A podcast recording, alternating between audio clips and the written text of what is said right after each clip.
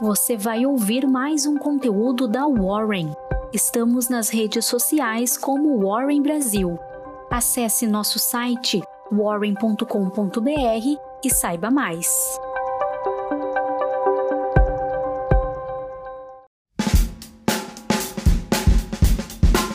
2 de dezembro, quarta-feira. Bom dia, tudo bem? Eu sou Jéssica, analista de redes sociais aqui na Warren, e trago agora algumas notícias importantes do dia anterior e também a agenda de hoje as potenciais vacinas para o coronavírus e uma melhor definição do cenário eleitoral dos Estados Unidos beneficiaram os fluxos de capitais estrangeiros.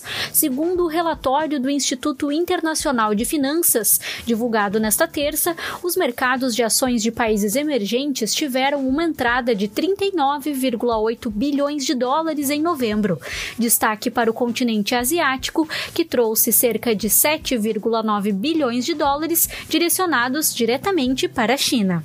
De acordo com o relatório, os fluxos robustos devem continuar ao longo de dezembro. No mercado financeiro brasileiro, as notícias positivas de uma retomada da economia global impulsionaram a busca por ativos de risco nesta terça-feira.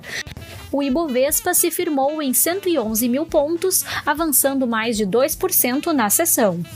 Com a contínua entrada dos investidores estrangeiros e dados expressivos do PMI chinês, a Vale atingiu nessa sessão a nova máxima histórica, crescendo 4,17%. A empresa tem se beneficiado do bom momento do minério de ferro. Outro destaque positivo do dia foram as ações da Eco Rodovias, que subiram após a divulgação de melhores dados operacionais, crescendo 4,17%. O BB Investimentos incluiu o papel em sua carteira recomendada para dezembro.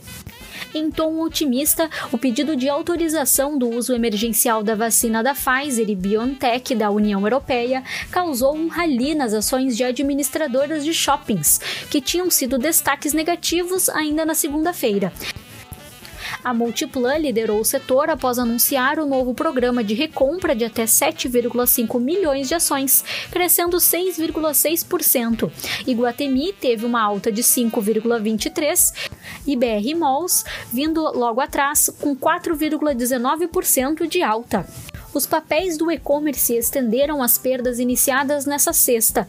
Via Varejo teve queda de 3,38%, Magazine Luiza seguiu caindo em 2,14% e B2W Digital com queda de 0,91%, sendo os destaques negativos desta terça.